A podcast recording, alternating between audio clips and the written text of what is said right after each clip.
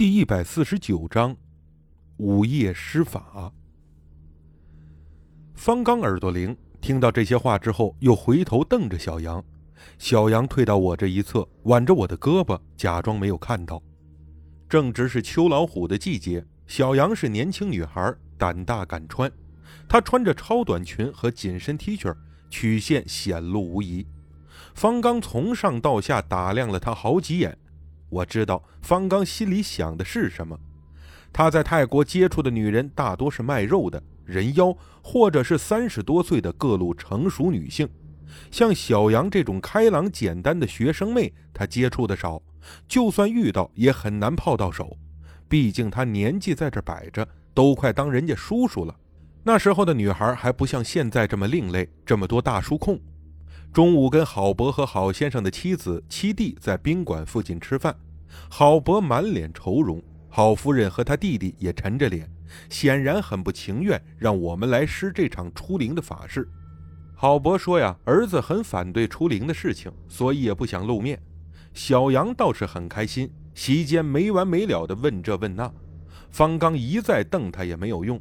郝伯他们都用很奇怪的眼神看着小杨和我们。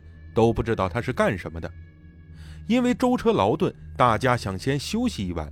双方约定好，第二天晚上去郝先生的旧居施法。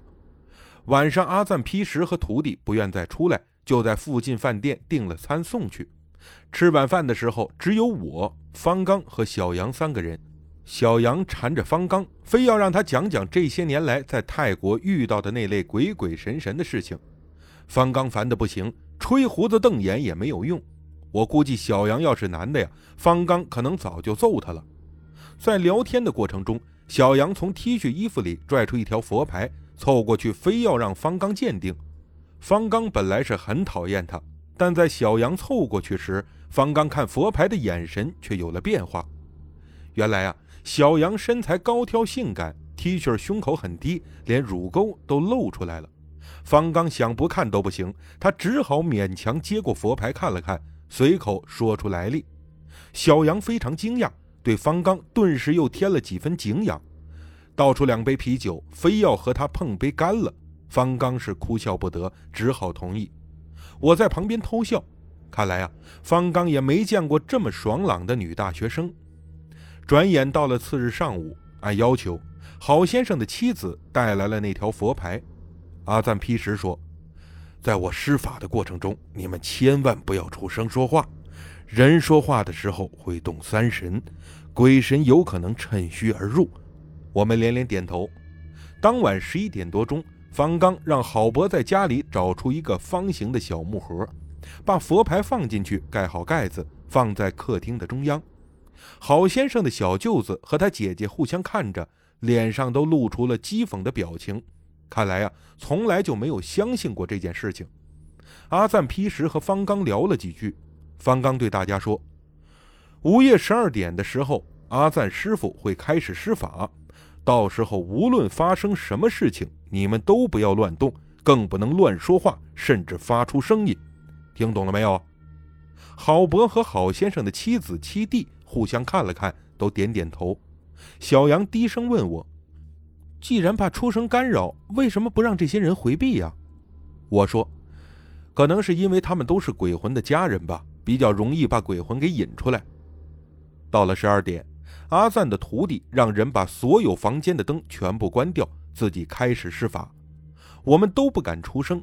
阿赞劈时从随身带的旅行包里取出一个瓦罐，打开罐口，一股恶臭弥漫出来，我们都把鼻子捂上。小杨更是差点要吐了，他用眼睛看着我，意思是问什么味儿啊？我摇摇头，表示也不知道。阿赞劈石把右手探进瓦罐里，低声念着经咒。外面月亮正圆，屋里不算太黑。这几个人坐在客厅里，在光中，你看看我，我看看你，大眼瞪小眼。郝先生的小舅子忍不住低声清了清嗓子。阿赞的徒弟立刻投去严厉的目光，示意他别出声。大概过了五分钟，那装有佛牌的小木盒微微的颤动起来，就像有人用电钻在旁边钻东西似的。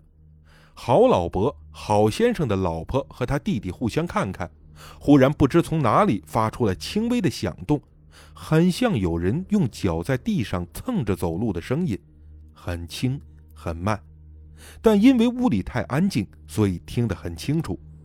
好老伯忍不住站起来，被方刚用手制止，强把他摁在沙发上。阿赞继续念着经咒，那个小木盒动得更厉害了。小杨紧紧地搂着我的胳膊，身体靠着我，吓得直发抖。阿赞劈石的徒弟打开小木盒盖，把佛牌取出来。阿赞劈石拎着佛牌的链子，佛牌直直地往下垂，一动也不动。就在这时，忽然小杨尖叫出来，眼睛瞪着窗外。大家一看，窗外站着一个人影，看身形应该是个老太太。郝先生这个旧居是六楼。所以我们也都吓得够呛，郝伯也都站起来，直往后躲。阿赞劈石手中那条佛牌就像被磁石吸引，朝小杨的方向凭空移过去。阿赞劈石连忙站起来，迅速把佛牌又放回小木盒，把盖子盖好，转头对小杨怒目而视。小杨明知理亏，却摆出一副无辜的表情。其实不光他，我也吓得够呛。如果我是女孩啊，可能也会叫出声来。郝博用手指着窗外，身体都在打颤。阿赞皮什伸手指指着小杨，示意让他过去。小杨吓得不敢动。我大概能猜出结果了，就用眼神安慰他。小杨极不情愿地走过去。阿赞皮什把佛牌戴在了小杨的脖子上，让他坐下，把手按在他的额头上，嘴里继续念着经咒。小杨吓得够呛，想转头又不敢，只好用眼睛斜看着我，而我们这些人的眼睛都看着窗外的那个人影。说也奇怪，那个黑影渐渐的变淡，最后消失了。这时的小杨变得安静起来，把眼睛闭上，似乎睡着了一样。阿赞劈石把手松开，往后退了几步，盘腿坐在地板上。小杨身体晃了几晃。闭着眼睛低声哭起来。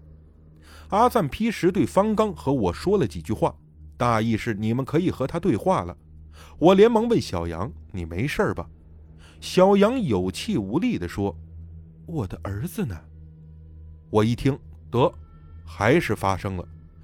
刚才小杨的尖叫啊，把佛牌中的灵魂吸引过来。